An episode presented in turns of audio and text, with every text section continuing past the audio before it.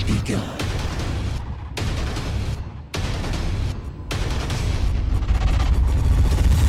And welcome back to the Metal Teddy Bear Experience podcast right now. This is your host, Chris. We got my boy Jesse here. What's up, dude? What up? How's it going, guys? And we have a special guest on this show. We have Chaney, the vocalist of Entheos. What's up? How you doing? Yo, I'm doing good. Doing good. Just drinking my morning coffee, you know. So where are you calling in from right now? I live in Santa Cruz, California. Oh, nice. Okay, so uh, West Coast over here. Yeah, we're based out of New Jersey. So uh, I was I just finished watching some hockey right now. I was like really pumped for it. what part of what part of Jersey do you guys live in? uh, Like- Bergen County. Yeah, Like like northern. We're kind of we're, we're basically right by like New York City. You can get from where we are to New York in like 20 minutes, like 10 minutes. Oh, okay. Uh, Naveen, his aunt and uncle and cousins live in Asbury Park. There So, we go. Uh, okay, Yeah. nice. Yeah, what a great have- place. time there, dude. I love Asbury. I would love to be there right now. I'm sure it's hot. Like where we live in Santa Cruz, it's Northern California, and I know that there's this. Um, everyone's under the impression that it's always hot in California, but where I live, it's almost never hot. I live like half a mile away from the ocean. So we're constantly getting that ocean breeze, and I would just love to be in Asbury, soaking up the rays on the beach Yeah. right now. That's, yeah, I always like wonder because you never hear too much about Northern California, especially like me. I never freaking travel, so I go off literally what people say. So it's like uh, I always like you always hear about so yeah, it's so hot. It's like I always wonder, it's like especially when you get closer to like Washington, like Seattle and stuff like that. It's like it's like pretty cold, right? Like especially during the winter. Well, inland it can get warm, but along the ocean, specifically in like San Francisco, it's always windy. Like even this time of year, if I go to the city, I'm wearing, I'm taking like a heavy coat. Oh jeez.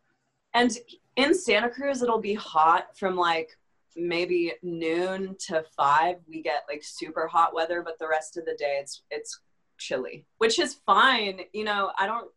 I grew up in Iowa, so I know all about humidity and stuff, and I was okay saying goodbye to all of that. But but it's hard right now when it's August, like the middle of summer everywhere else, and it's freezing here. I almost forget, you know, the weather that everyone else is going through, or that it's summer at all. It's it's a weird weird thing.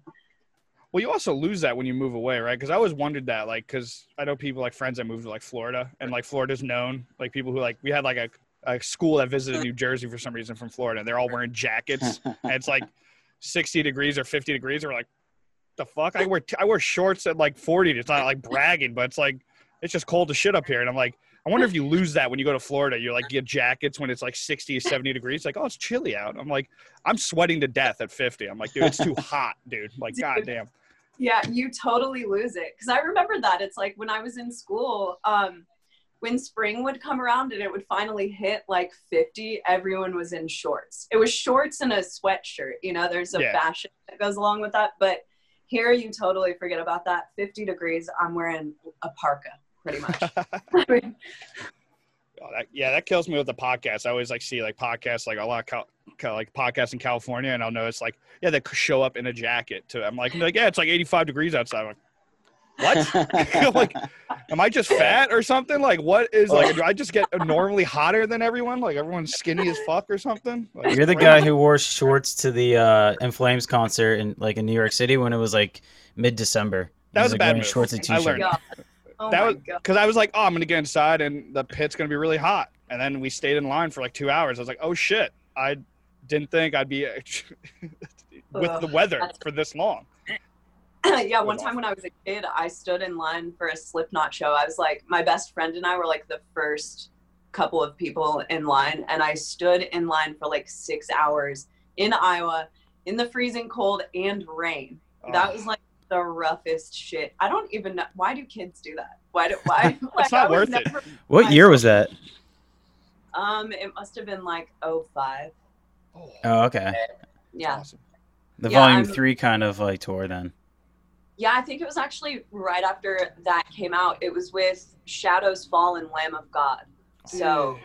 yeah, it That's was. awesome. It was awesome. I mean, dude, Lamb of God was like my bread and butter. That was my first like Randy Blythe, one of my very first very huge vocal influences. So I was really at the show for Lamb of God.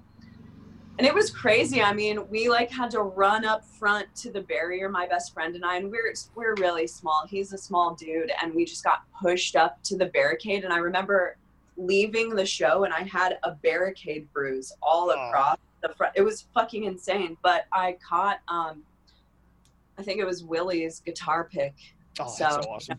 it was all worth it. Yeah, yeah, it Yeah. was insane. Dude, that's gangster. Also, like, like also, like, there we go. Lamb of God, the shout. I would have been there for. I love Slipknot, but Lamb of God is always will be like my favorite band. It's like them and Killswitch for some reason. I can't choose between the two, but like, Yeah. But like, fuck, yeah, it's not worth it when you grow up. Like, how many times we used to like get? We have to get to the line two hours, and it's like, dude, I still see all the bands if I show up twenty minutes before. Like, you just get in. Well, sure- yeah.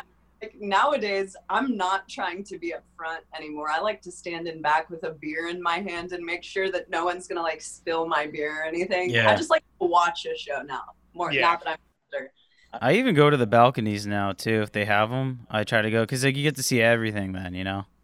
Fuck yeah. And it's funny that you say that because I remember specifically this Slipknot show. My parents had bought the tickets for us and they bought us the wrong tickets. Instead of buying general admission, they bought us balcony seats. So I pulled this crazy shit and like stole my mom's debit card out of her purse so that I could call Ticketmaster and get our tickets changed to general admission.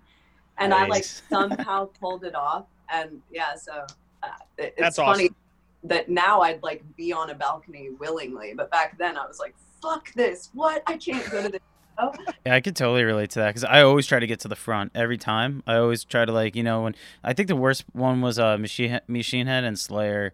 Those two, the Slayer pit broke out right where I was, and I didn't I had no idea. It was my first time seeing Slayer, and I'm like, okay, I'm getting close to the rail, and then I'm in the pit. I'm like, oh god, Oh man, that's So rough. bad. Why is that? Why is that fat, muscular guy with a bald head screaming Slayer in my face and making me scared? Get away. That's that Jim Breuer joke is so relevant.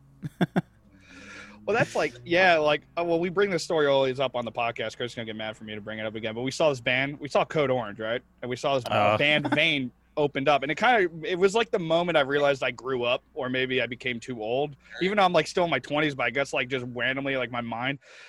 Like we saw Vein, and usually the first two bands, like no one gives a fuck. There's a few people that come for the band, and like I was like, oh, I want to see these guys. I went up front, and then it's like a hardcore band opened up immediately. First note, all three of us get punched directly in the face, and we're like, what the fuck? And I was like, usually I gotta warm up for this shit, and I was just like became like survival, running around the pit, and we survive. And basically, this lady's like, "Who wants VIP?" And we're like, "Us, fifty bucks, no problem." I was like, and we just sit Yeah, up we got there some with like, drinks out of it too. Oh, oh, yeah. that's not. I felt like kind of a bitch, but I was like, "Fuck that!" I got punched in the ear. I don't need that shit right now. I just want to watch the show. Yeah, that's the VIP section is where I'm trying to be. Naveen and I were just my my fiance and I were just talking about this because um one of my favorite bands on earth is this band called Fever Ray. Uh, you probably haven't heard of them, but there's a band called The Knife, and the vocalist of The Knife has a solo project called Fever Ray. okay. anyway anyway i like somehow won vip tickets to one of their shows last year. And so when you got vip you get put in this nice middle section where no one else is in like a house of blues type venue. And you know you just have there's a waitress who comes and Oh, gives you drinks takes your orders. And the other day we were just saying how that's the ideal uh, show going experience for us now that we're that we're in our 30s and like you know. It's I'm- amazing. That's, Yeah. that's I, I can't like I, for some reason. Do you get this like because because you used to Mel shows? Do you get this like especially waiters? I've only been to a few like where something like that was like that. I was like, what the fuck? It's weird asking for a drink and someone just bring it to you at a concert. Like I want to see that like Hmm. amphitheaters where I'm like, the fuck? I, I don't Or lose my spot.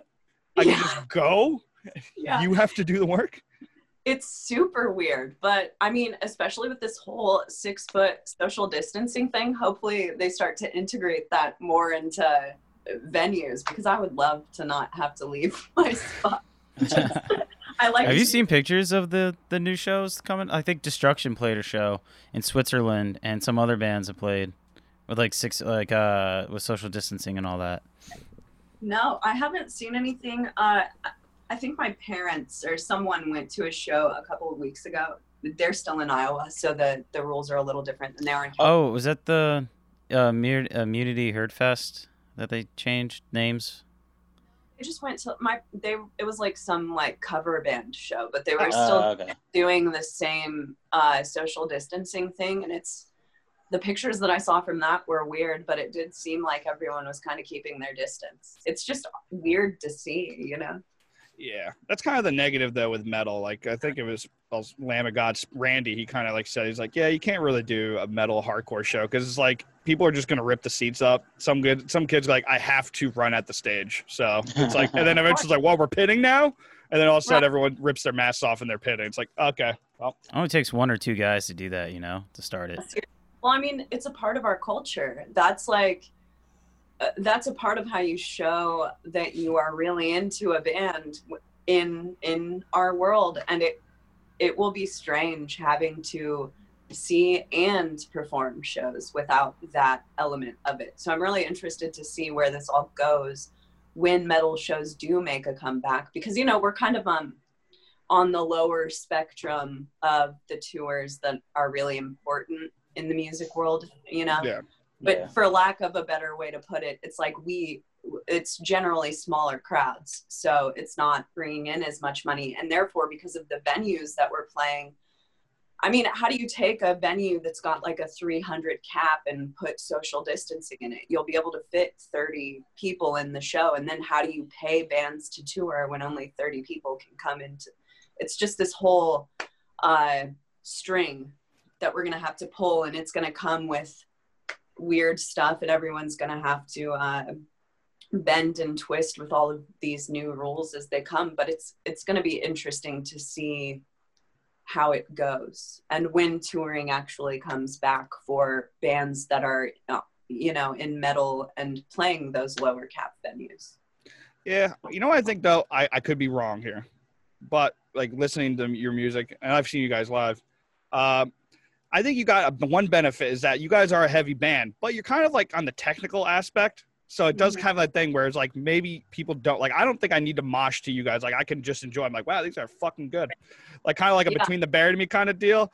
Where it's like it's probably not as fun for you guys to watch, but I think that's one benefit you guys might have, especially being in that genre where it's like, like you know, you guys are like bending with like kind of like technical, like kind of death metal shit, like you know, where it's like circle pits. It's like, nah, we're good. We're just gonna watch these guys like shred. Like, like- yeah you're totally right you're totally right it's like and there are some shows where i can look in the crowd and i know people are totally into it but there isn't as much moshing and then there are shows where the whole room is going ape shit and it's like we're a hardcore band you know so you're right we do have that benefit. We're kind of like uh, we're on the prog spectrum and we've got like that ethereal thing going with our music. So it doesn't necessarily bother me when people just watch. So i don't think that's a deterrent for me but i could see for like you know a band like Bane, like you were just talking about that would be really weird to go see those bands live and and no one's moving what else They- do you do with yeah. hardcore they want pure violence. Like the guy even said it. Like I saw a dude use it almost looked like Donkey Kong. Like the guy picked up another guy like a barrel and threw him at the crowd, and the guy just stared at it. And he's like, "Kick that shit up!" I was just like, "All right, this isn't ending." So I was like, "Let's get back in." The guys like, "Survive, survive," and they were Holy sick. But fuck, Yeah. I was like, "Yeah, no, that ain't happening now." Like Well, I'm all right fact, with that. They're, don't uh, they're I am Vein too. FM now. the what? Did you see that they're known as uh, Vein.fm? oh they Are you- changed their All right. Yeah, they they released um like a new remix kind of album for stuff, and uh yeah, apparently they're like, oh, we're now Vein FM. I was like, okay. I really like that. I man. know that. Oh, you always want the one. Why would you add some at the end of your name? You get when you get the four-letter word as your name. That's kind of perfect. Like who doesn't know how to a spell trademark thing. Trademark or a cape, uh, like uh, apparently that happened to Static X. I didn't know that either. They tried to go out of Static. Yeah, apparently they tried that, but they couldn't, so that's why they added the X. That's That what someone told me. So So what's your sense. it happened oh go ahead what's your what's your go-to like uh, ripcord name in case Entheos ever gets taken away? Entheos dot p dot something. Entheos dot uh, I have no idea. Entheos dot fuck, I hope that never happens. Man, thinking of a band name or adding stuff to a band name, that's like the hardest thing to do in a band. It's the worst part of being in a band. Once you get over that, you're so I'm trying to just chill with Entheos forever. Well, you guys, you guys nailed it too. You're one of those bands where if you do a quick Google search, only you guys come up. You know, I mean, there's some bands where you you search their name, like if you do Vein or something, it not, it's not always like clear. You know. We're just, we're just a word rope. Just like, oh great. yeah.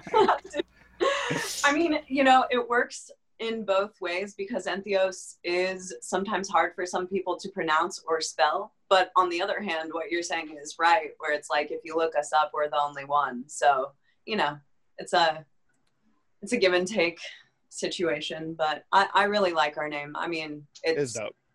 Yeah, in my mind, it stands for everything that our band is because Entheos is a real word. It, it means full of God, and uh, it's it's the root word for enthusiasm.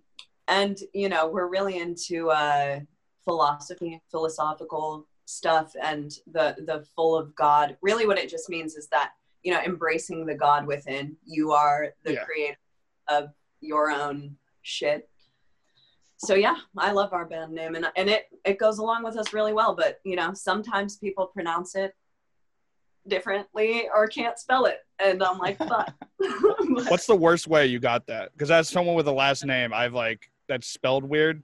Like people have murdered my last name, and it's always fun. Like, what was like what the worst way? Someone's like "Eh, NTOs, like just like I can't even spell it. I've been thinking of your name so much that it's like I can't mess it up. But what's like the worst way? Like, they i mean people will say like athenos or uh you know just like weird stuff like that but i will the precursor to this should be my first name is chaney so imagine how many times in my life i've heard things uh, I've heard like names associated with me mispronounced. So I'm so used to it at this point in my life.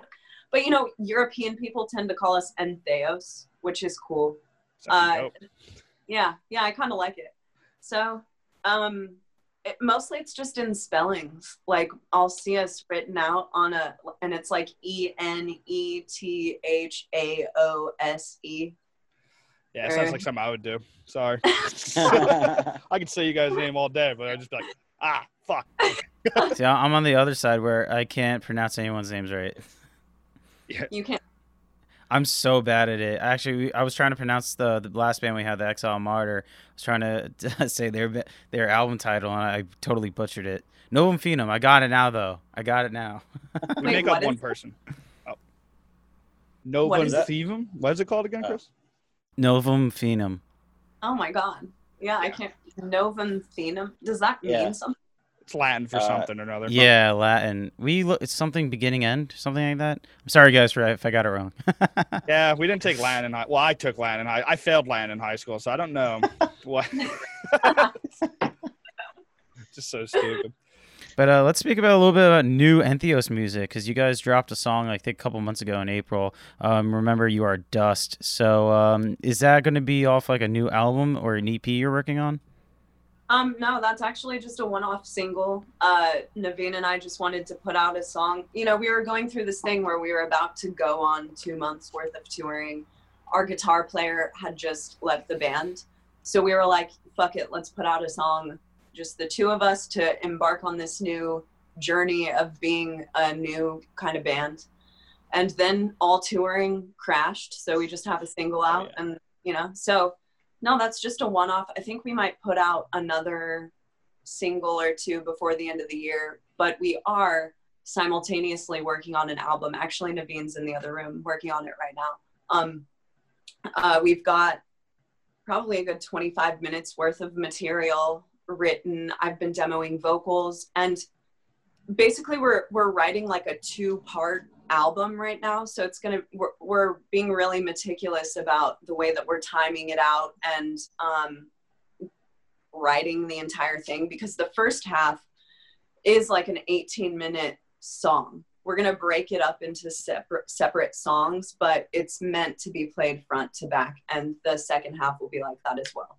So we've got a lot of ideas in mind for our next release but really our thought going into 2020 was just uh, you know, we aren't on the label that we were on when we put out Dark Future. So we saw this year as an opportunity to put out some stuff on our own, um, just so that we could, you know, remember your dust, we completely own it. So I think we'll do that with a few more songs and then start looking into labels maybe for putting our next record out on. But yeah, we're really excited about what we're doing. Um, it's it's a little different than Entheos. I think that we're we're pushing even further into the the prog direction of our band, but yeah, I'm I'm like beyond excited about it, and I think that I'll probably be singing for the first time in our band. Oh, Um, nice. yeah so yeah it's really exciting and naveen and i are simultaneously working on stuff with other bands so it's been a really exciting creative year That sounds awesome. yeah. Is it is this like um because I don't know like I always wondered actually because now that you guys are just the two members right? It's just two of you?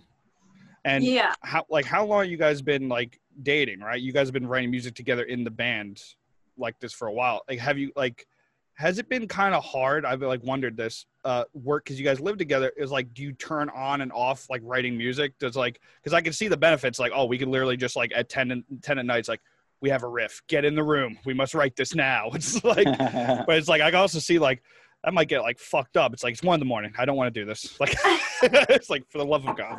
Do you see any Well- like bad negatives or benefits since you guys have like started just grinding away at doing this like together in one roof? um no there there really not been many negatives That's it. awesome.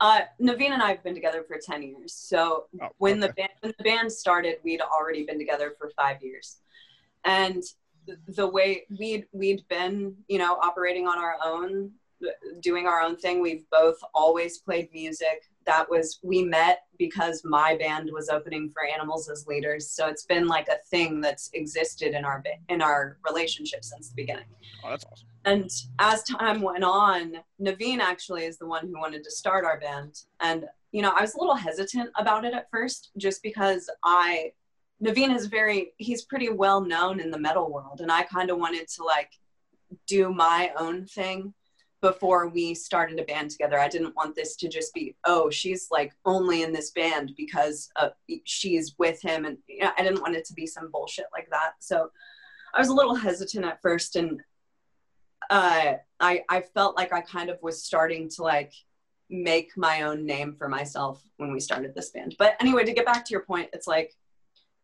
all Naveen writes the music mostly on his own. I don't really have a part in writing the riffs and that type of thing for our band. I have say in it. So whatever he writes, I have a lot of input. I don't think this sounds good there. I, I think this should go there. However, our um the way that we work in the band is very much a yin yang because I'm I'm over here with the lyrics, the vocals, the artistic side of the band, the visual aspects, and Naveen is the guy behind all of our music. He always has been. This isn't anything new. Like he's always been the primary songwriter of our band. So, and you know, we're both psychopaths. We work on music all the time. it's not it's not weird. It's a great for- term. whether it's for our own band or another band to at one o'clock in the morning be writing music. Like that's just something that we do anyway. So it's very natural. And what is cool about it is that when we get home from tour or when we're writing, we don't have to turn that off to like participate in our relationship with someone who has no fucking idea what's going on in our musical lives. So that's been a really awesome aspect of being together and doing this band together is that it's very much our baby. And um you know, I'm I'm not going to say that we haven't like had our spats over the band and things like that, but at the end of the day it's very Naveen and I are very good at like getting over any disagreement that we've been in quickly. It, Yeah. Our uh, like any disagreement doesn't last very long, and it's it's really helped in the whole band process. So really, it's just like being in a band with your very very best friend in the entire world, who you have. We have so many artistic um, ideas in common that it just it's been like a totally awesome and uh, relationship that's only flourished over time. Really. Do you think you guys would stay as a duo? Do I think we'll stay as a duo? Um, well, that, you know, I don't know. I think that ideally we would both really like for Evan to to be to play bass. So I don't really know where that will go. Um, if he'll end up playing bass on our new stuff or not. We do have a guitarist who is the guy who's going to be playing with us live and going with us. And I don't know how that will integrate over time. He's a very good friend of ours. He lives in Santa Cruz. He's the person who Naveen has been playing with the longest in his life. And he just kind of fits in really well with us. So, you know, I think we're going to stay as just me and Naveen for a while, but I'm never going to say we're definitely going to stay this way because the Yeah. way that our business has been has been such like an ebb and flow process. And it's just the nature of technical metal. We don't we don't go on tour and come home with a hundred thousand dollars in each of our pockets. So it's hard for people, especially if you're not the primary songwriter, to stay on the journey all throughout the the lifespan of the band. So it's just natural in the kind of music I play for the band members to to alternate. but one thing's for sure that Naveen and I will forever always be in the band and whatever else happens, I I really can't give a definitive answer. I don't know. Oh, awesome. Well, that's good to hear because I was like always when I was like, that's the only thing I could even think of possibly is like I was like, yeah, but that's good to hear. I'm glad the core of Entheos will stay strong. That's all. Oh, yeah. Because I always heard you guys had like members coming in and out. I was like, what the fuck's happening? Like, Yeah. I was like, You know- that sucks.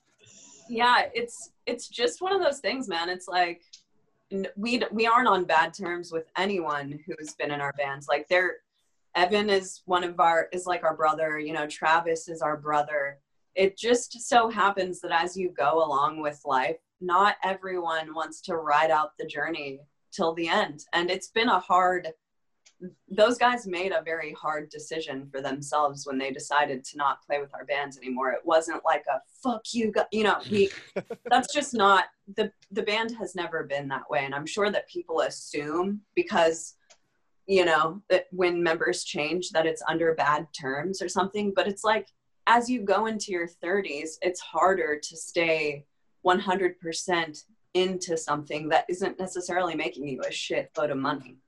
So Yeah. so yeah, it's it, it's just how it goes. You see it with all kinds of bands as well. Oh, Members change. All Well, the every time I die with their drummer, literally, I think they've had like seven drummers. Like, yeah. and actually, you brought up a point I never even thought about. I don't know why it's pretty logical now that you said it.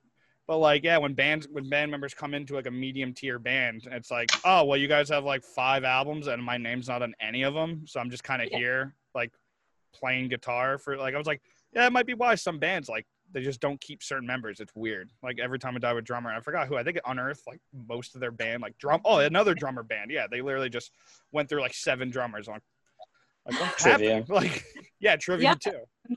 It's just the the nature of the game, you know. I mean, even people in huge bands quit. Touring is not for everyone. Touring is very hard, especially if you're not in a situation like me. I get to go on tour with my significant other, so Naveen and I have always been very um, aware of how hard it is for the other members of our band to leave the their spouses and everything behind to go tour in a van.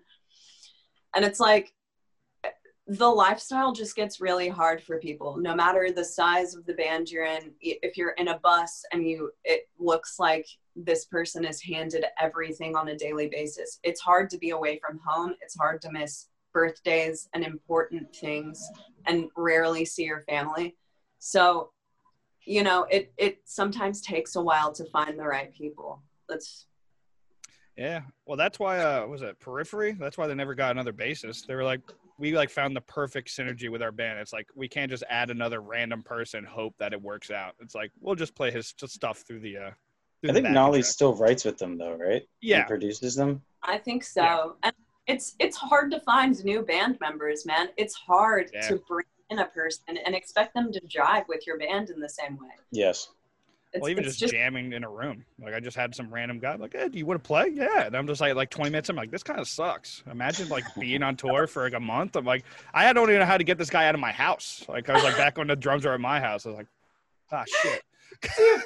exactly. And now pretend that your house is a van and you're 10 Yeah. days into the tour with someone who it's like sometimes we you just go on tour with someone who you've kind of barely met and and you maybe have met them at a show and you're like that guy fucking rules you get on tour with him for five days and you're like this motherfucker won't stop smoking cigarettes and blowing them into my face he smells he you know it's like Yeah. it's hard to like people a lot and want to be around them at all, let alone for fucking 30 days straight, day and night. You have to really love someone to be able to put up with them for that long. So it's tedious. Yeah. It's also like I wonder what's worse is like the abrupt wake up call that this person sucks or the slow burn. It's like, all right, picks his nose. That's weird. That's kind of gross, but I guess I could deal with it. All right, farts a lot. All right, is that guy pissing on my stuff? Is he jerking off back there? Stop it! this guy is awful. I'll I'm tell back. you from, oh shit, you're not in focus, but I'll tell you from experience, it's the slow burn. It's That's slow the- burn. Yeah. The slow burn is the person who's still, I'm still like, man, fuck that guy. But and then it's nice. It's like, yeah, you're really fun. Uh, next day, no, you still suck. What's happening? Yeah. oh, it's all that, yeah, it's that's unbelievable. Well, at least you guys are still like strong, like uh, what we call foundation. Because again, you guys are sick, and I remember like, actually, I always wondered this too. Because you probably, you know, maybe I'm just poor and didn't do my research, but I was like, I always wondered when you said you wanted to make your own way in your career. I think you came onto my radar back when you tried out for of Maya, right? That was like, was that like the immediate, like you saw it immediate like raise and like popularity with just your name, where you were like, like how did that change? Is that the reason why you were all right with starting Entheos? Because you're like, well, I kind of like got my name out there. Now it's time to like get at it. Yeah, it's funny that you say that because that was definitely one of the reasons. Um, so when that happened, Navene had just left on tour. He was doing a solo project for a while called Navene K, and he had just flown to Europe uh, the day after I posted that to tour with Animals as Leaders in Tesseract. And yeah, I woke up the next day and my name was all over Revolver, and my video all of a sudden had over a hundred thousand plays in a day, and it was kind of crazy. And you know, that is definitely that's not the reason I felt comfortable, but it was definitely one of the stepping stones onto my way to being like, okay, now I'm Chaney Crabb. I'm not Navene's girlfriend who's in a band. And it helped out a lot, man. I mean, I still there are still people like you who are like, I heard of you through that Veil of Maya audition. And there were a lot of people who were in like bigger bands who were really trying to help me get that part in Veil of Maya. And so and even people at Sumerian. And it's so I did feel like I was I was kind of earning my keep through doing that. So yeah, definitely. Well, crushed. I remember like watching. I was like, I was just sitting. I think like literally, I was just kind of lazy around my like room. And I was like, all right, cool, new singer. Let's check. like I was like, what the fuck? I was like, all right, not just some person in their room just losing their mind. I was like, oh shit, she's really good. Like because like at the time, like everyone posted a, like a thing. It was like, oh, I'm fucking John, and he's in his wife beater with a fucking his underwear with no microphone, just screaming at a phone. I'm like, wow, this sucks. Like, yeah, dude, totally. Um, and it's funny because I watched that video like a month or two ago, and I was like, "Fuck, I sound like shit. I could do it so much better now." But hey, it did it did its job. That's Oh, yeah. for sure. That's like yeah and also just doesn't happen too. Like i always feel bad like well it's like actually i think it probably ended up better for you in the long run anyways. Like Mhm. you know because entheos is dope and if you joined Veil maya would have been like all right so we just don't get entheos now. We just get some weird bastardized version down the road of just whatever happens with those ideas.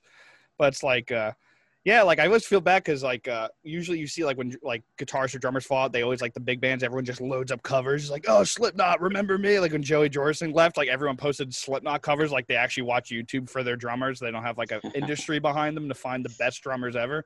Right. And I was like, oh, it worked out great. Like that's why I was so happy when when Entheos happened. It's like, oh, she caught a band and she's like going big. I was like, awesome. Yeah. I was like, Hell yeah. I mean, you know, it was weird posting that cover. It's really the only cover to this day I've ever posted to the internet. And I didn't expect um anyone I didn't expect to like actually try out for the band and do that stuff. So that was cool. But at the end of the day, I think that Lucas should be the vocalist of Veil of Maya. It's not necessarily like I think that what they're doing is great. It's not necessarily the band that I personally want to be in. So so it really all worked out for the best. Yeah. Also, they took like a hard left turn too. Like what I like, like They I did, actually yeah. really to be fair to them, like I liked Veil Maya before, but I kind of like I like them more now. Like that guy's voice, it's like what the fuck? Because I thought they were just gonna continue on doing what they did, which is sick riffs, like just just hard ass music, like fast and technical. It's like oh shit, like this dude's got a voice of an angel. What the fuck? It's a huge Spencer vibe. Spencer from Periphery. I get like that kind of vibe. yeah, it Well, I was. think, that, I think that Spencer actually produced um, at least that first stuff from what I remember. So that oh, totally that makes, makes sense then. Yeah, but I when I tried out for the band, um, God, I can't remember the first song that they put out with Lucas on it. I think it's called maybe Phoenix. Is that the song? Was it that or Mikasa? I thought that was the one I. Oh, that was the first one Mik- I heard at least. Mikasa, Mikasa, you're right. So that was the song that they sent me to try out over as well. So I'd heard it, you know, before it, it was put out. And I was like, okay, this is a, an interesting direction. But yeah, you know, they they told me that they wanted singing and everything, so I was interested to hear what uh, Lucas was gonna do over it, and I think he fucking killed it. And since then, we've been on tour with Veil, I think two or three times, and it to me, it's like that's the band they should be now, and it's I, I enjoy what they do. But like I said, it's just not what I want to Yeah. play. So I think that it all ended very well. Yeah, I think it actually, yeah, perfectly. Because I was like, yeah, it's also just again crazy, like with stuff like that. Because like you don't see people like you know you kind of posted the perfect cover. Like literally, you could be like, uh you could be like, if your ego is huge, you could just be like, technically, I'm the best person to ever do a cover. Why? I got famous immediately, and I never had to do another one. So I just went actually made music. So see you guys. Peace. Just leave. Yeah. And I'm No, like, yeah, it doesn't happen. I am very uh, happy about that. That I didn't like. I didn't plan out not posting covers, but I am glad that I ran with doing my own material over being like a YouTube cover person, just because I I'm not like a person. I'm not like a cover person. I create art. The the cover thing, like I genuinely wanted to join the band at the time, and that's why I did it. But you know, power to people. There are a ton of people out there getting Oh, famous off so talented. and so you know, power to them. It's just not my personal thing. Yeah, it's brutal. Yeah, like that's what I mean. Like there's so like like you said, literally insane amount of people. Like every day, like I tried to learn guitar, so I've been watching a lot more guitar YouTubers and stuff, and it just I don't know if it's like good or bad for my like my mentality. But I just like how is there just another one of these guys and girls? Like just every Well- single TikTok or Instagram video, I'm just like, oh, this person's a professional level person. All right, this Right. person's professional. It's like, and they're just in their home in their underwear crushing it. I'm like. I don't know why everyone in my stories is in their underwear. Maybe because how I hang out. But like, yeah, they're just like chilling out. Like, yeah, I'll just do this for shits and giggles. And just like, I'm like, all right, cool. Covers done well though are awesome. Like uh, I think uh, Anath Ananath Rock, if I pronounced that wrong, I'm sorry again. They did Power Slave. Uh, we were talking about the last time, and that was really cool because they did it in their like extreme death metal style. So, So it Oh, that's uh, sick. yeah, it was like a really cool turn on it. Would you ever change like a song into like an Entheos type version?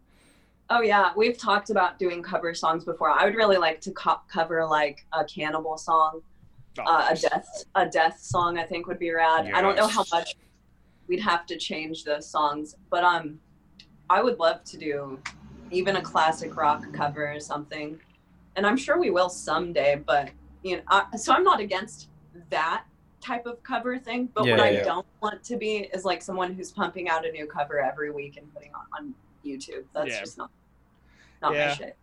Also, big tip if you ever do do a cover. Well, actually, I don't want to take the option off the table for you guys. Avoid Deftones because those fans are brutal.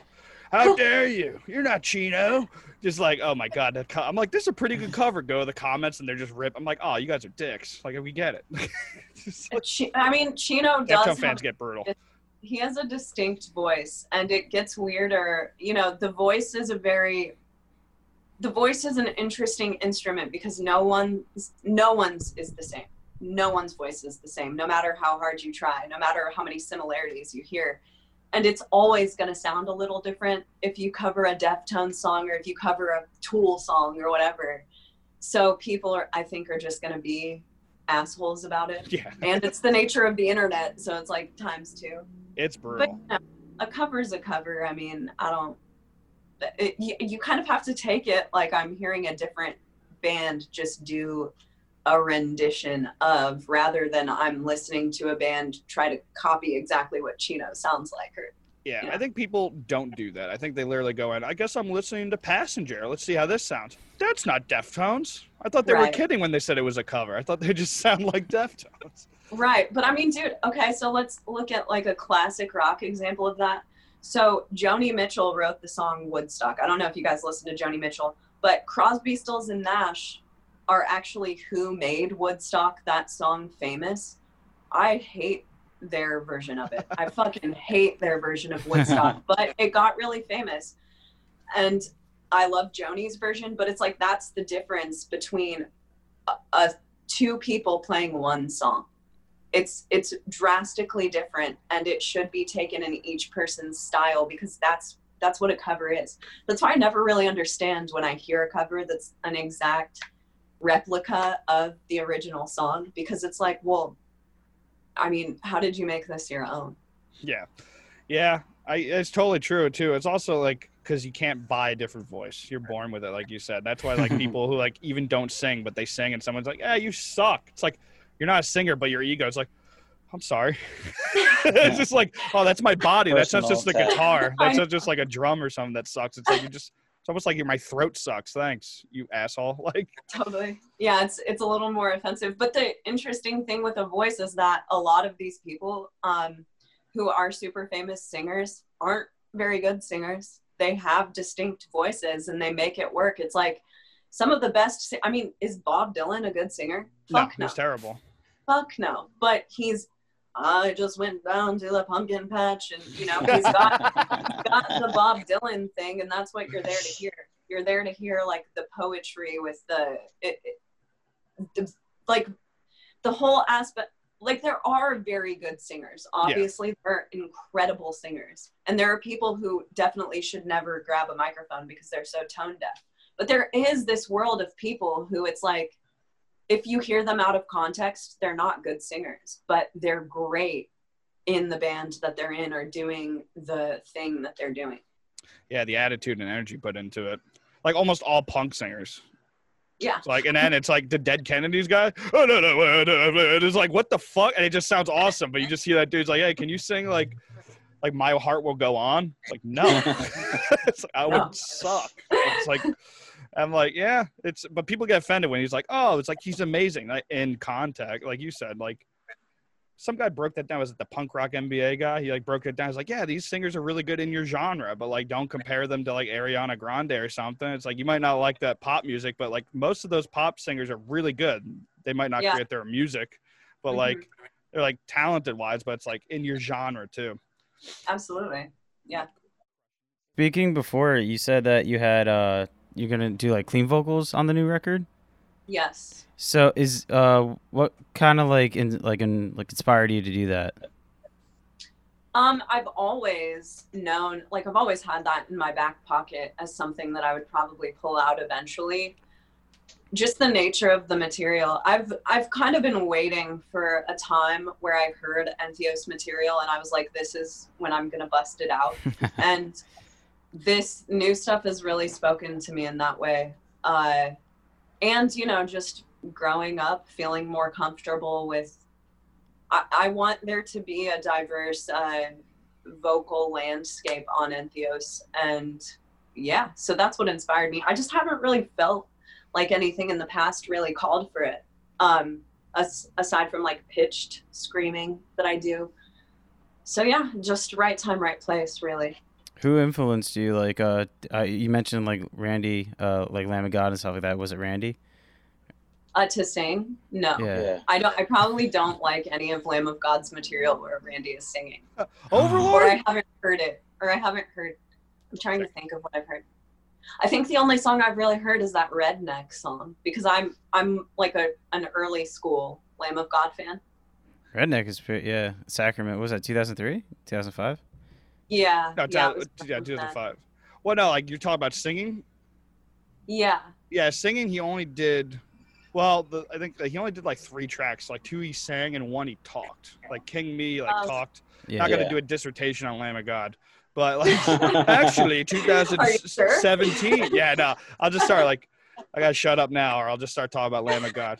So why did Well, it's Chaney talk about Lamb of God for an hour? It's like my fault. no, but I mean, there wasn't anyone in particular that inspired me. I've always been like, I listen to a lot of sung stuff. I mean, if you come into my house, most of what I'm listening to nowadays is Erykah Badu, Joni Mitchell, classic rock shit. I just like singing. Uh, there wasn't necessarily like one person who I'm like, they're singing in their band now, so I have to as well. It's, It's just- moment. yeah, I just I like a lot of metal that's like that too. You know, Cynic is one of my favorite bands. Uh, So So, good. good. yeah, Yeah. and and before I've experimented a bit with vocoder. Like I did that on Dark Future. Yeah. Yeah, and, yeah, yeah. and I've always wanted to venture into clean singing with vocoder as well. So it's just a culmination of my life rather than being directly inspired by another vocalist to do it. Would you say it's more nerve wracking to like? Because it's kind of weird, like between screaming and singing. Because like screaming, it's like people might not like it because like, well, they're not into metal. But like singing, everyone can have. Everyone's got an opinion about singing. It's like, do you get more nervous about the idea? Well, like screaming or singing, kind of idea. Um, yeah, I know what you mean. I I I don't really get nervous I- about it. Um as long as it's really as long as I'm fully confident in what I'm putting out, there aren't really nerves attached to it because it's like if I like what I did, you can't really hurt me. There are a lot of people who I've heard don't like the vocoder stuff that I did, and I don't give a fuck at all. Like I'm still gonna do more. I, that made me want to do more of it. So Yeah. Yeah. No, that was a great touch to the album. Thank you. Thank you. I I love, you know, I was talking about Fever Ray earlier. Karin from Fever Ray uses a ton of vocoders, and that was a, an inspiration behind me going into that world. And it's just like, you know, I like to experiment. I like to do stuff and throw it at a wall and see if it sticks. And at the end of the day, what really matters is whether I like it or not. And if I don't like it, I'm not going to continue to do it. And if I do like it, I'm going to do way more of it. Oh, awesome. That's an adult, mature way of looking at it. It's way better than the I'm- other way I'm usually old. people look at it. Like they don't like it. Should I s- scream more or should I sing more? I don't, I don't know. So is this album like. Would you say that this album is like a uh, similar sound to Dark Future, or is it like really like a, like far away? Like, has it changed a lot? Um, I would say that this album is like a next logical step to Dark Future. It's kind of a culmination of all of Entheos pushed forward.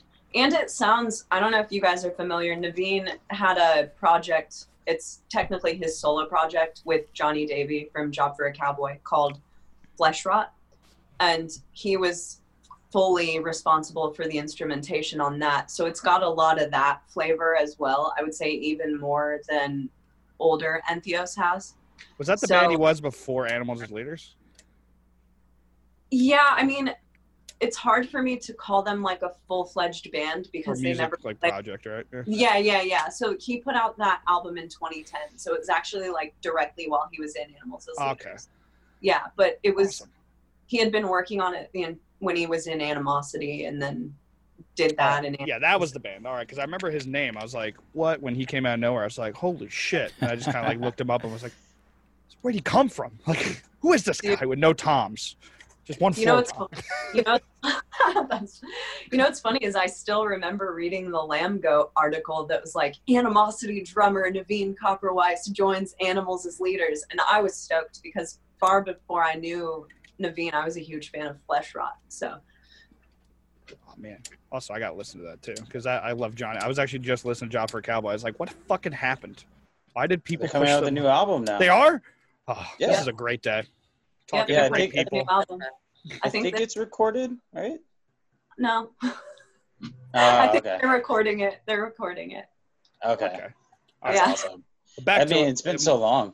Yeah. No. it has been a long time right Yeah, it's also just weird, like that MySpace deathcore stuff. Like, you know, I don't hate it, but like people were like, "Yeah, breakdowns," and then they became like a really good technical death metal band, but for some reason that was just no go. Like people were like, "No, no, that sucked. Where are the breakdowns?" I'm just like, "No, but they're still really good." Like, no, listen to. And then they just like, like they just You're- were never as big. I was like, "Are you shitting me? Like they're so good." Yeah, which is funny because I mean, Jonny is one of my favorite death metal vocalists. He's fucking incredible. And I really liked the progression. I think that the name of that first EP was the Doom EP.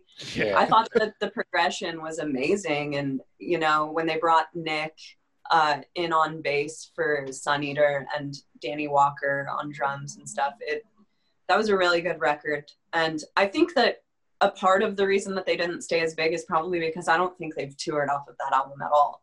And that, Yeah. you know, helps keep the momentum. But yeah, I'm really excited to hear their new record. I'm definitely a fan.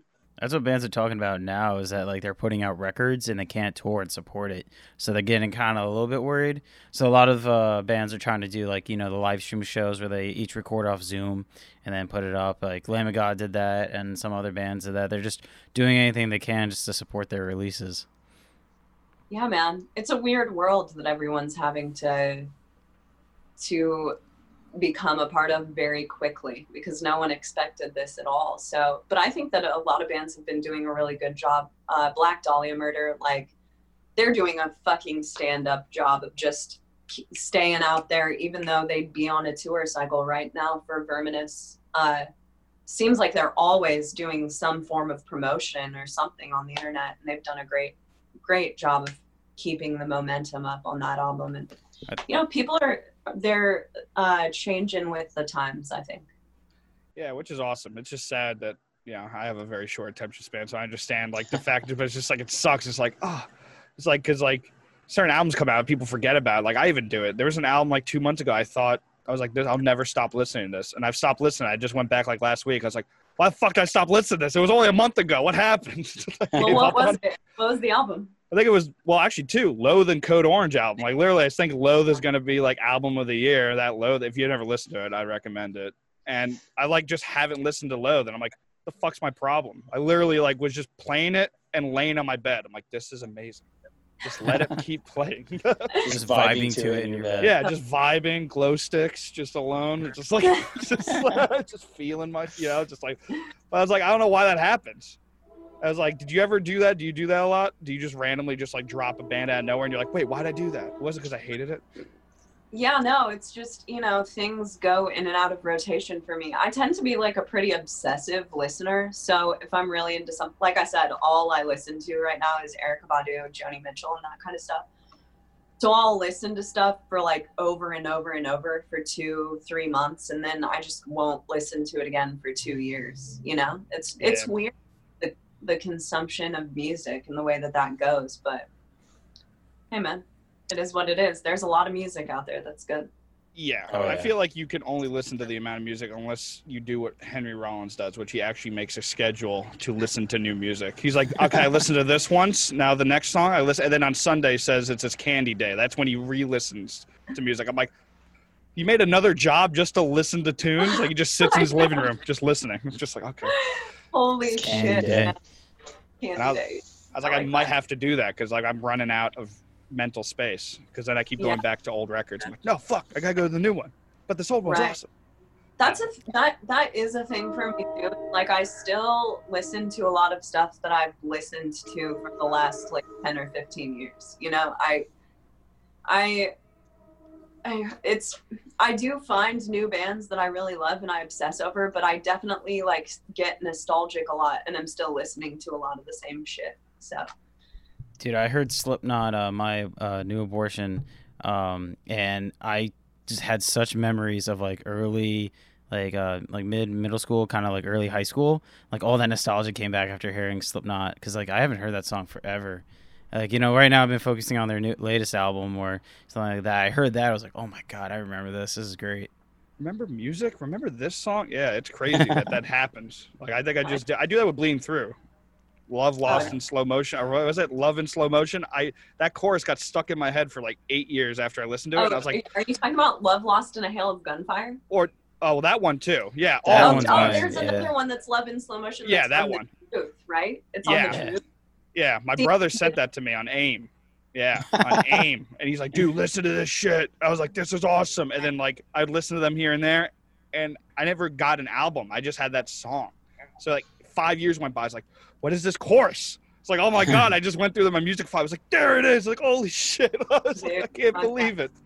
Bleeding Through was my shit back in the day. Oh man, love It- that. it blows my freaking mind that like you could be b- too early with a genre of music and it just fucks you over somehow even though you're sick like bleeding through i feel like was too early for them like they just like they're so good yet they just got overlooked like weirdly Well, I don't know if that's totally true though, because Bleeding Through was fucking huge. Like when I was, Yeah. I'm, I would say around the time I was 19, so probably like 07, 08, like they were touring in a bus and shit. However, like I was talking about, like the band momentum thing, people stopped losing momentum, and I feel like that's where they really yeah. like gonna fall off. Because Navene has told me like the first there was this time when metal didn't really go to House of Blues, right? So Unearth was really the first band to take tours to House of Blues, and the tour was Unearth, Bleeding Through, Through the Eyes of the Dead, Animosity, jeez. And like Bleeding Through was fucking huge at that time. And Navene has told me like people would congratulate him for getting on that tour and stuff. It was a really, really fucking big deal. But it is amazing, and it's something I've been thinking about a lot lately. How a band can be so huge for like a moment in time, and then ten years later, they're like barely anyone. Like the young kids, I would be really surprised if a lot of them know who Bleeding Through i is. have no idea guarantee Yeah, it's Yeah, crazy. Because to me, that's like shit I grew up on. You know? Yeah. Well, Lamb of God, like literally, I think I was like, yeah, I do reactions and I do like a stream, and I was like, I just did a stream where I was listening to music, and there was just some random people in my stream. And I just showed them Lamb of God, and they're like, oh, this is my dad's music. Like I never even listened. I'm like, you're into metal, and oh, they're Oh, like no. that side, like Gojira even. I'm like.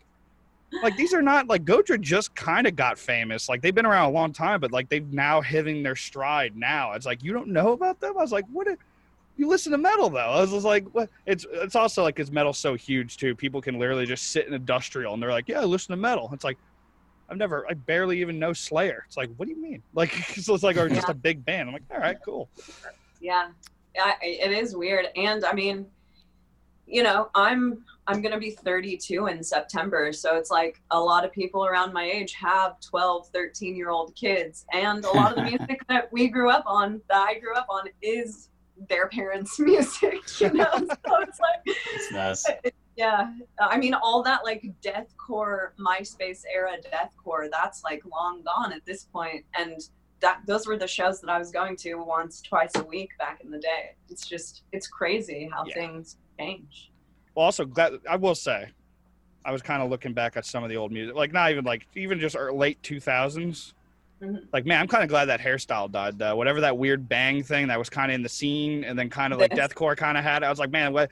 I know everyone's like, oh, I'm embarrassed as a kid. I'm like, that was maybe the worst hairstyle I've ever seen in my life. I was like, I thank God I didn't take that. Yeah. I listened to the music and it was fun. It was a good time. But I was like, how many people can have like that weird hair metal, but like scene bang thing? I was like, what the fuck? Did you Dude, do you're any? totally- uh, Did you ask me if I did Oh, that? Yeah, did you ever do some crazy style, or you just kept long hair and just kept kept strong throughout the crazy hairstyles?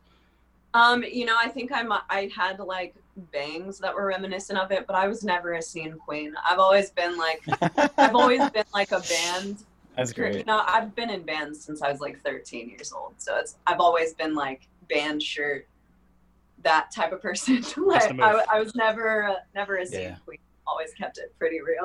Yeah, it's it's brutal because I like watching some of these videos. I'm like, dude, I like I just remember being like, yeah, this is what, what people look like. I look back now, I'm like, man, good thing. My friend, our friend Brian, shout out Brian. Yeah, your fucking hair was ridiculous back in the day.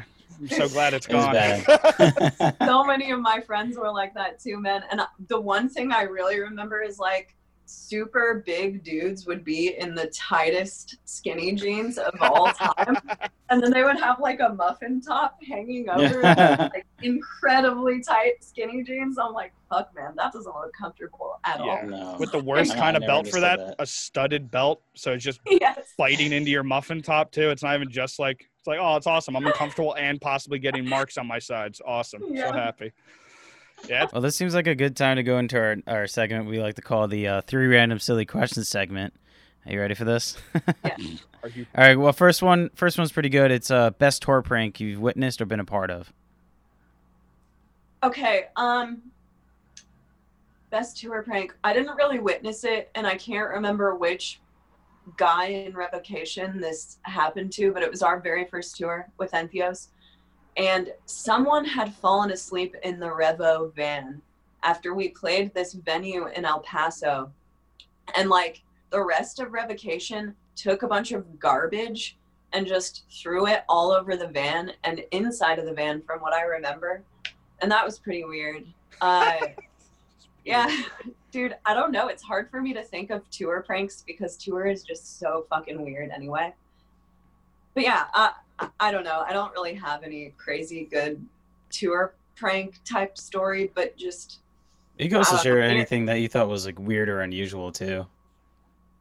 I don't even know. Nothing's really coming to mind. So nothing. I don't think anything crazy as of right now. I mean, on that same tour though, Revocation didn't have air conditioning, and it was Oh. the dead, Oh the God. dead of summer, and they tried to make this like air conditioning contraption with a bucket and uh, what's that stuff that you spray in your walls and it expands? Uh, Is it like foam It's of like- some sort, or like Yeah, it's like that foam stuff. So they tried to make an air conditioning unit with the foam and then like a pole coming out of a bucket that had ice water in it or something. And they did it, and then all of the foam just sprayed over all over their entire van.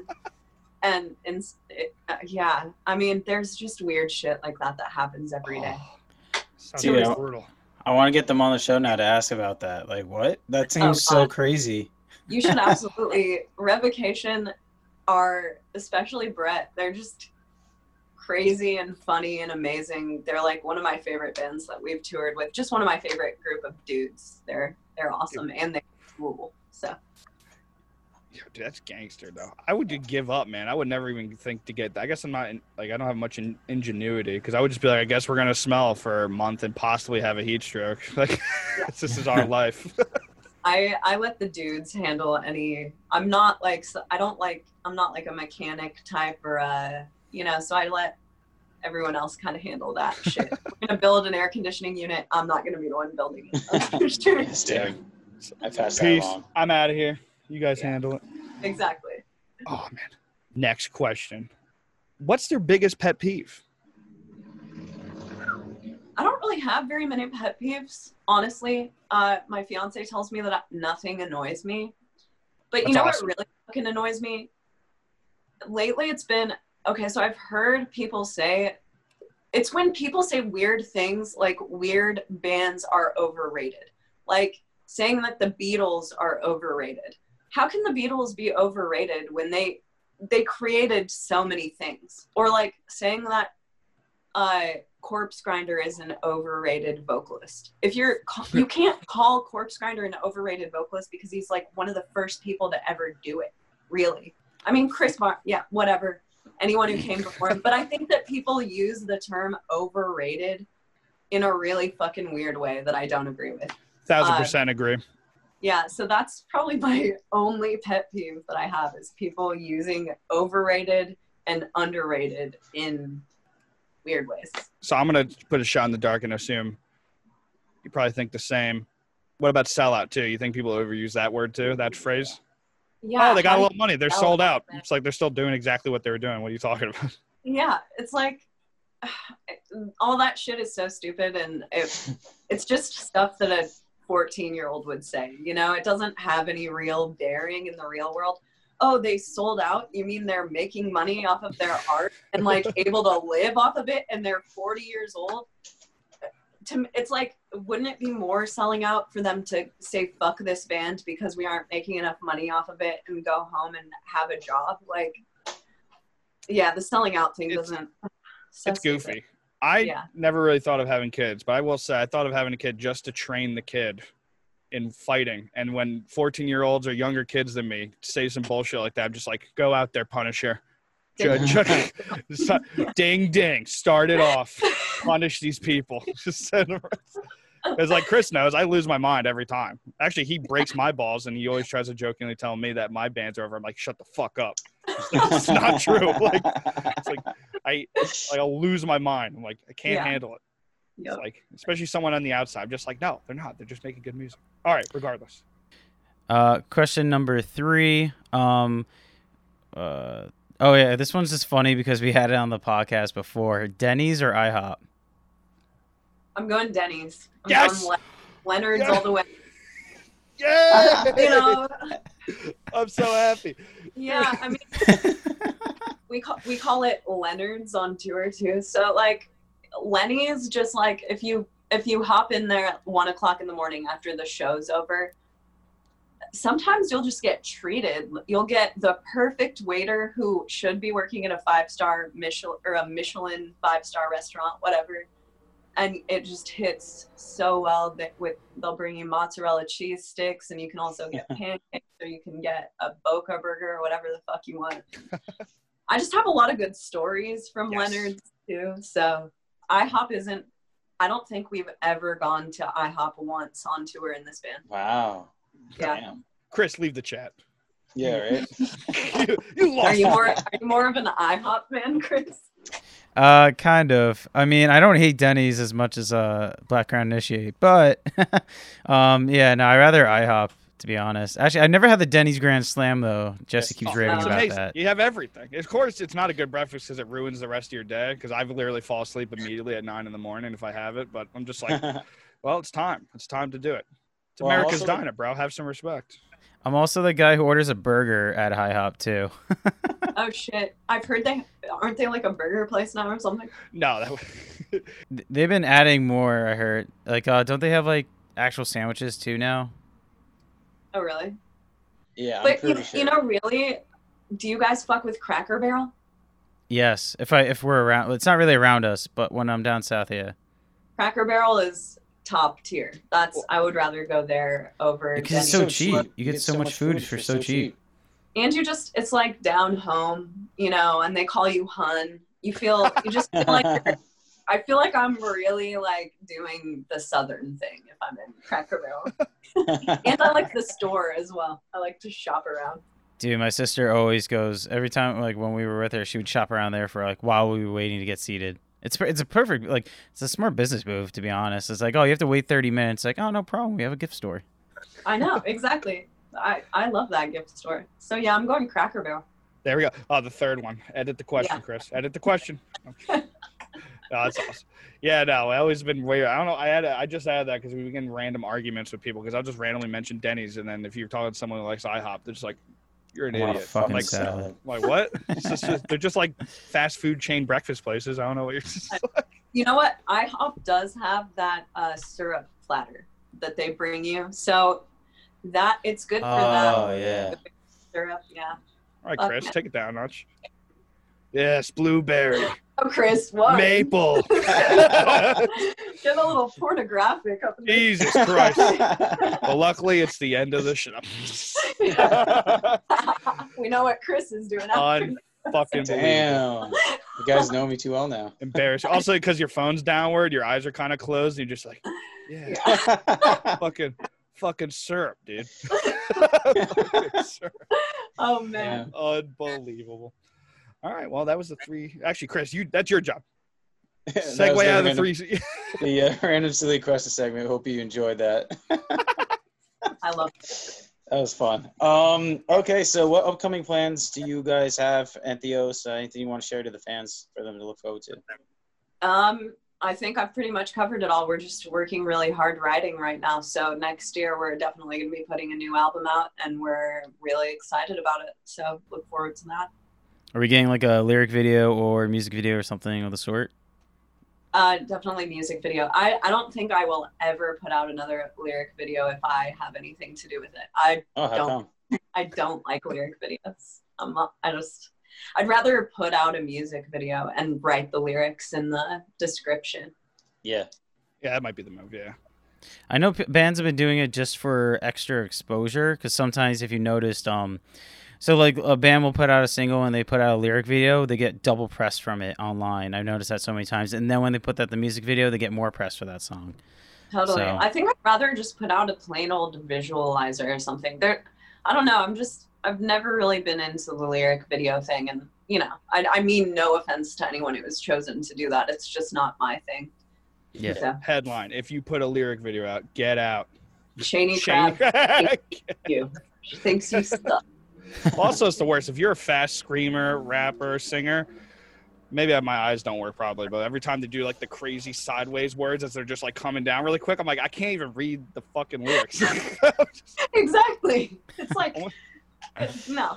Yeah. It's almost like Oh. word Mortal Kombat. I was just like, is someone winning? It's like a Transformer movie. I'm like, I don't know who's winning, but I guess we'll find Pushing out all in 20. like, what's happening? I don't know what's happening. Yeah. Well, uh, thank you so much for joining the show before we get kicked out again. Yeah. Of course. Thank you guys for having me. It's been fun. Oh, it's awesome. Yeah, this Come is a back blast. anytime. It's gonna be Always awesome. yeah. welcome. Hell yeah. Ask me whenever. I, I love talking, as I'm sure you can tell from this. but yeah, hell yeah. Have a good day. I'm going to go drink some beer. I'll get after it. See That's pal. awesome. Fuck yeah. All right. Have a good one. Thanks. And welcome back to the Metal Teddy Bear Experience podcast. Your host Chris, got Jesse here.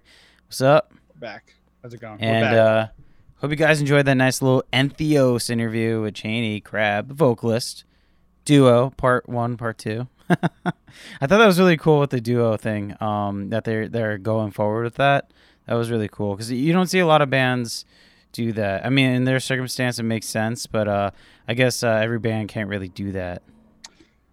Yeah, well, it's also like that's the thing. Like after, because obviously you're watching this part because we uh just finished the interview portion, but like most bands, I feel like you kind of make up for each other's weaknesses, and when you have most of the things done with just two people, I guess technically it doesn't matter because everyone doing the productive part of the band is working together.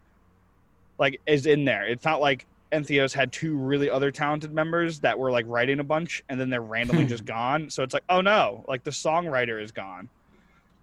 You know, and it's like, oh shit, like a kill switch if like Adam D just left, it'd be like, ah, like, oh no, wait a minute. Actually, Times of He's Grace, perfect example. Adam D and just Jesse. They're the two main people in the band.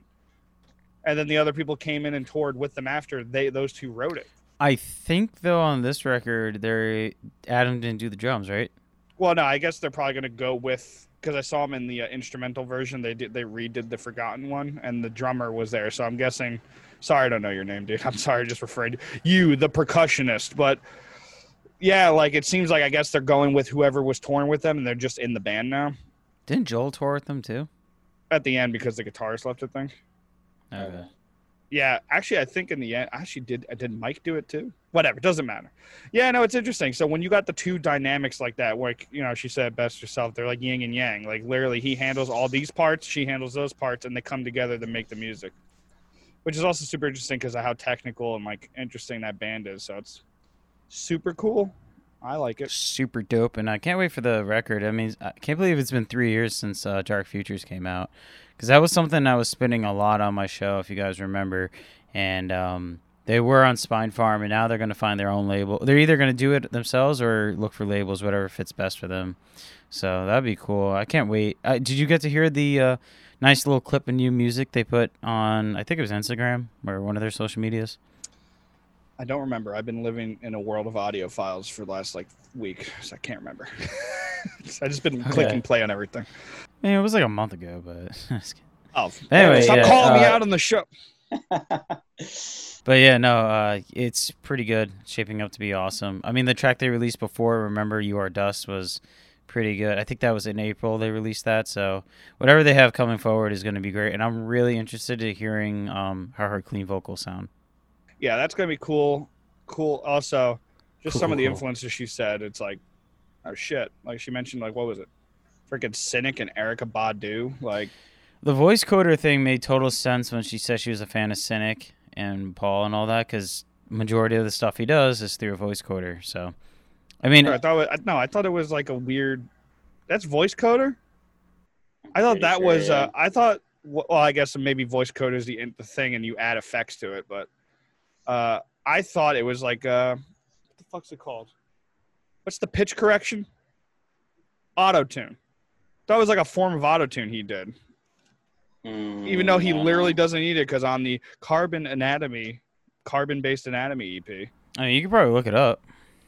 yeah either way uh that's gonna be awesome those two influences are awesome she was super fun. The music's great, and I'm happy they're going to continue on strong. Because sometimes, like you know, when everyone leaves the band or whatever for certain reasons, Yeah. it's always scary. Yeah, it's like I do don't, it I- anymore. yeah, I don't want fucking. And then they just fucking were two adults, and they're like, well, it's time to be adults, pay Power taxes, forward.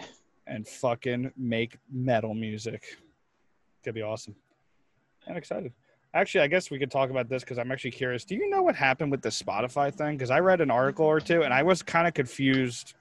Did something get announced, or did the guy just do an interview and everyone took the interview out of context? Yeah. Is that what happened? Yeah, so basically, the uh, Spotify CEO did a interview with Music Ally. Uh, it was like a podcast interview kind of thing, and he kind of like said some controversial controversial stuff, but I feel like a lot of his what he said was taken out of context. Um, so like I'll, I'll read a, a direct quote right now. Actually, Keith Buckley responded to it, which was pretty cool. I don't know yeah, if you saw literally that. everyone responded to it. I didn't see his. I saw saw I saw a few So artists. here's- I saw what's his favorite? What's the guy? Twisted Sister, Dee Snider. I saw Dee Snider and Jamie Snyder. Jasta both tweet at it. But then I read the article and it didn't make sense because it didn't announce anything. It was just an interview, and also I felt like it was kind of actually. You read it. Do your thing first. Well, I was just gonna read the quote because uh, this has usually been the headline, and this is the exact quote the guy said. Um, he said, "There is a narrative uh, fallacy here, combined with the fact that obviously some artists that used to do well in the past may not do well in this future landscape, where you can't record music once every three to four years and think that's going to be enough." And um, I kind of do agree with that, though. Right? You, I feel like if you want to stay relevant and you want to keep making money, keep putting out products. Yeah, like here's the thing about what this guy did if because i don't know the article i read confused me because they announced they said something back in 2017 someone wrote an article about spotify and said it's not just a flat rate per play unless like you have like because i always thought this is how i thought spotify was i'm to say this and then i'm to say i thought you got 0.4 cents or what the fuck ever uh you know uh for a play unless you had like a bigger band and you had a deal. Like I know I think some of the bigger artists have a personal deal, so they get a little bit more. Yeah, I heard But- it depends on the label deal. What they said, what this person in this article said that it's based off. Uh, it's like plays are based off of the top track plays. So like it's based off somehow they do like an algorithm based off like let's say Bruno Mars has like a couple hundred fucking million streams like your streams of like a thousand on your song are like worked against each other and they come up with the amount they give you. And I was like, one, that's confusing as shit. That sounds like a lot of ways to get around that. Like get get more money, maybe. I don't fucking know. But also, it's just confusing me. Did you hear anything about that? No, I, I didn't hear that. Very confused. Actually, I'll read the actual quote. Yeah, because uh, it was confusing. Because I also have another thing to say about Spotify. Because I think I, I like not defending Spotify here. This also upsets me because again, you know me. I think Spotify is the best streaming platform. I just wish you know more bands got more money out of you know. Yeah, they usually get the flack for being the most popular and the and the one that has like the most bands and content and songs on it, but they always pay their artists the least amount. So this is wait. Okay, so this is the article. So stocks spot this is the this is the thing I read. Spotify stock value hit an all-time highs of 50 billion this summer. Even, even as questions about the streaming platform's compensation of artists remain unresolved. Royalties on Spotify and Apple Music are determined on a quote pro rata basis. Payment on each particular song is based on how much the song is streamed in comparison with the platform's most popular tracks. This results in the tiniest of payouts for most independent musicians. So I don't really understand that. I didn't know that was the thing, but this is from an article from 2017. What what was the where was the article? Oh. Uh, it's from the Baffler. Let me send this to you. I'll Oh, send you both. Uh, that's interesting. I did not yeah, know because that. that's that's quoted in this article. The Fader released an article about it, which also, let's just can people stop putting once every three to four years quote? It's very. It was not what I thought he said. I thought he was penalizing people for. I thought Spotify was going to penalize people for not releasing content ever. Like that, he's just talking about you're going to lose steam in general because people aren't going to focus on it. That that is not a fucking bad quote. Like, let's be honest. That's just Yeah, it's not. disingenuous. it's, not. It's just true. Like, literally, it's why people don't release singles far away from their album because they have to keep the momentum until their album comes out and you don't want to it's almost like a fighter in a fight camp preparing. He's got to peak at a certain level or else he gets to the fight and it sucks. When you're if you release too many songs or not enough songs or don't do enough and your album comes out all of a sudden all your buys are not there. It's like what the fuck? And uh but what do you think about that that pro rata thing? Does that kind of confusing right? That is confusing, and if if that is the case, that really sucks. That really is bad. I mean, the the, the way I thought it worked was that it like everyone got like a fixed ar- amount of like whatever it says like point point zero zero points whatever for and then like I heard labels and they're big enough like Warner and stuff like that they were able to negotiate a different amount for their albums and their bands. Yeah, that's exactly the same way I thought. I thought that was just how it was, and I thought it just sucked that, you know, whatever. But it's just confusing. And also, I guess this could be fun to talk about, and then you know we'll wrap up. But I saw a lot of tweets blaming Spotify for the collapse of the music industry, and I think people conveniently forgot piracy. That piracy was around a lot longer than fucking streaming services. A lot Now longer. did, now, did streaming services help? Like, no, they didn't. And actually, here's a fucked up thing. I, I watched an interview on, again, the punk rock MBA. He interviewed Our Last Night, the brothers. They do like the covers on YouTube and stuff, and they're like make music. And they talked about Spotify in the sense that, weirdly, because of piracy, no one made money from their music. You had to go on tour and t shirts, you didn't make money from your record. But because of Spotify and like the payout services of the streaming platforms, even though you get pennies, actually even under pennies, you get pieces of pennies. You technically they made it so you get money for your plays. Now we can argue. Now we can't argue. I agree. It mm-hmm. should be more money. Like that's a fact. But it's like weirdly like it's a weird place. But I saw a lot of people like blaming Spotify. This is why the record company record companies collapsed. It's like, no, it's not. They were like around. They weren't around when that happened. like, I feel like it happened back in like 2009 and 10.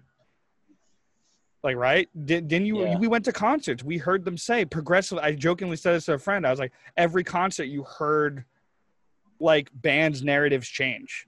It started like, hey, if you fucking steal music, fucking, you know, go buy CDs. Next concert. Hey, if you could, could you, if you even have, you have to download it, just listen. Hey, if you can just play the song outside your window and hopefully someone hears it. Hey, can you just, like, we'll give it to you. Like, at the, just like every Yeah. single, it's like bands like kept like trying, because it's like, yeah, fuck you, pay me for my music. But then it just like bands started realize it's like, uh, I guess we kind of have to like go along with it because like you don't want to be the asshole bands like oh they're greedy because they want us to buy a CD. It's like you know, it's fucked up, man. Like you you went to the concerts with me. We started going to concerts almost around the same time. It's like I noticed that. It's true. True. Yeah, because a, a lot of bands now, whenever you see them live, they're like, "We have all our merch and CD. You get grab it right now, or you know, just I don't care how you get it, just listen to it." And you're like, Yeah, "Okay." and it's it sucks. And uh, but it's it's interesting. But like you know, have you noticed that? Like I've just noticed people like just forget about piracy. Like they just seem to forget. You know, Pir- well, piracy is still around too, though. Um, I mean, took that down because now you don't have to go to a creepy website to download files that you have to move onto your phone. Now you just go on your phone. Like literally, our freaking dickhead friend, I'm not going to name his name, but I offered a free download of an album. He's like, well, I already have a copy of it too. Spotify. Oh, I was like, whatever, dude. I just got this extra download code. Yeah. Fucking asshole. But yeah, also, I guess no one ever fucking ran out of the internet like while driving on like these back roads or these highways where you just run out of internet and then it sucks. Your music just shuts off. And I was like, good thing I got some music loaded up on my phone so I could actually Yeah. continue listening to music. yeah, that was always the thing about me. I'm like, I don't want to have to have internet wherever I go to listen to music, you know. Yeah. And I wish I had a phone that had better battery life, um, because I can't. Like it happened the other day, my phone was dying, but luckily I had my MP3 player where I was able to listen to all the music I wanted, and vice versa too. Like when my MP3 player died, I was like, all right, I have my phone to hold me off. Yeah, I get that phone case with the battery. Yeah, right. I remember those. Yeah, I always So like got many afraid. those. They're like plastics. I was like, do they really protect your phone? But they Speaking of phones, did you see the new phones that flip open with two screens? Charlie actually got that. that's two thousand dollars. Well, it was the LG one, so I'm assuming it wasn't. Five hundred, Yeah. Yeah. maybe. So it has like two screens and it flips completely. Yeah, the Sam becomes like a mini tablet when it flips Yeah. open. Yeah, no, the Samsung was trying to do that. Samsung and Huawei made that. Hawaii, Huawei, whatever. Hawaii. Huawei, Huawei, I think that's what it's called. The, the Chinese phone company. But uh, yeah, those are nuts. I don't understand. Honestly, I wish I could just be like like our friend Brian. He just doesn't have a case, even though he's the goofiest motherfucker I've ever met in my life. But like, you know, yeah, like it's the phone feels amazing. Someone broke this down in a podcast. Like, dude, you know this is like a marvel of technology, right? Just flex on people. Look at my phone. But like this case is cool. But like when you hold the phone in your hand, isn't it amazingly? ama- Isn't it amazingly amazing? How- Isn't it amazing how it feels in your fucking hand when you take it out of the box the first time? It's like that piece of metal. You're like, holy shit, this feels awesome. But it's super slippery, and you're like, I paid a thousand dollars for this. I'm going to be ending up paying a thousand dollars for this because most people pay it off. It's like I'm putting this Yeah. in a fucking in a safe. Like me, you know me. I buy the otter boxes. I the only reason I switched out because it's too fucking big. But uh, I usually buy like the otter boxes and keep it in like a containment zone for three No years. ads. Yeah, it's yeah, OtterBox. Buy OtterBox. I don't know. I don't know. I, I thought. Uh, I guess we're on agreement. There's not too much of an argument. Yeah, like I thought people kind of misread what the CEO of the Spotify of of the Spot CEO of Spotify said. I don't Yeah. agree. I don't like what he said, but I didn't take it as he was attacking artists. No, he wasn't, and he's he's he has a point. You know, if like what kind of brand stops making stuff for four years? You know what I mean? I mean, yes, it's really hard for musicians to just keep pumping out music every year and stuff like that. Um, I totally understand their point of view too, but he does too. Like you know, because another band would take that place. Yeah, it's just one of those things. Like I don't know how I feel. I'm just kind of wanting, you know, not to, no one take this out of context. I just kind of want. I don't think what he said is overly inflammatory. I think it's because they use it in headlines, like fucking asshole clickbaity people are, like we're well, like we're gonna do with our uh, Instagram post. Uh, I'm kidding. It's like Metal Teddy Bear Experience talking about Spotify. It's just like, hey, baby, we gotta make money. I'm kidding. We don't make. but like besides that, it's like I just wish they paid more. Like, dude, they have the best product for streaming. Like, given I would be, I don't think I, I love streaming for the fact that all my music I can listen to any song I want. But I'm not gonna lie, I think I would take a hit if if if you know CDs or something came back or I don't know what the fuck. If people had to buy, it's tough because then you did would just go back to piracy. Piracy took a hit for music, anyways, when streaming happened because people don't. I know I don't even need to do the research. You're like, where do you get your numbers? I'm just assuming because I talk to people who don't know much about computers and they're afraid of every website.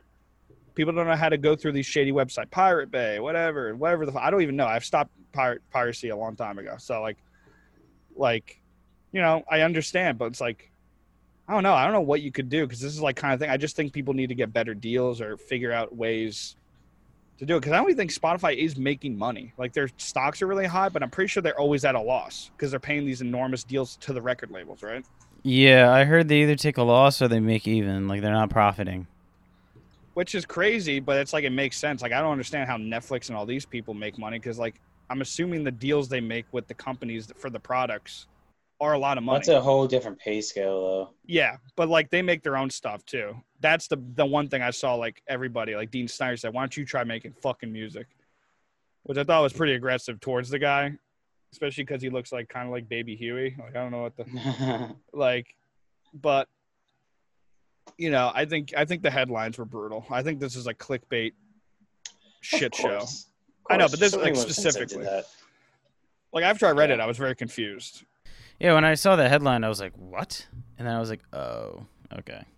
yeah.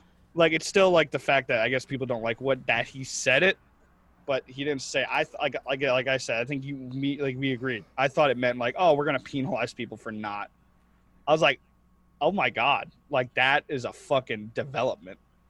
I was like that's fucked up. Oh you didn't release the music in the last year? We're pushing you down the playlist. You're not allowed to i'm like what Yeah. yeah it's uh it's goofy but i just want to talk about that because Well, I guess this is the part where we wrap up uh, the podcast. Hope you guys enjoyed listening. Um, remember, uh, new episodes come out every Thursday. So if you're listening to this, I don't, I don't know what day, Thursday, new episode, it shall be dropped. And then uh, Jesse, my boy over here, does some React stuffs. Tell us what that's about. Yeah. I do reaction stuff. YouTube.com slash Insid. YouTube.com. Go look up Insid. I forgot the I forgot the I forgot the URL. Is it Insid one? YouTube.com slash C slash Insid one. There we go. Yeah. Yeah, on YouTube I do reactions. I have actually my first drum cover. I think basically completed. Speaking of covers, I'm gonna be without creating my music covered. I, I I'm not gonna say what it is, but go check it out. It should be released next week. And uh, yeah, I'm gonna be streaming more. I figured out a way to stream tw- uh, Twitch drums. I can't talk. Bleh. I figured out a way to stream drums on Twitch. Like it's a little haphazard, a little shitty, but you can hear the drums good. And I'm gonna start doing that more, and uh, continue doing this podcast with my lovely friend over here. Yeah, definitely. And um, I still do my radio show uh, Tuesday nights, 90.3 WMSC. Couple Montclair. with my boy Aram. So you can check that out Tuesday nights, 7 to 10. And uh, again, all the socials will be in the description below. So if you want to follow us, keep up to date with stuff, and see nice little clips of stuff, um, yeah, just follow there. It was awesome. All right, Yeah. guy. Until next time, my friends.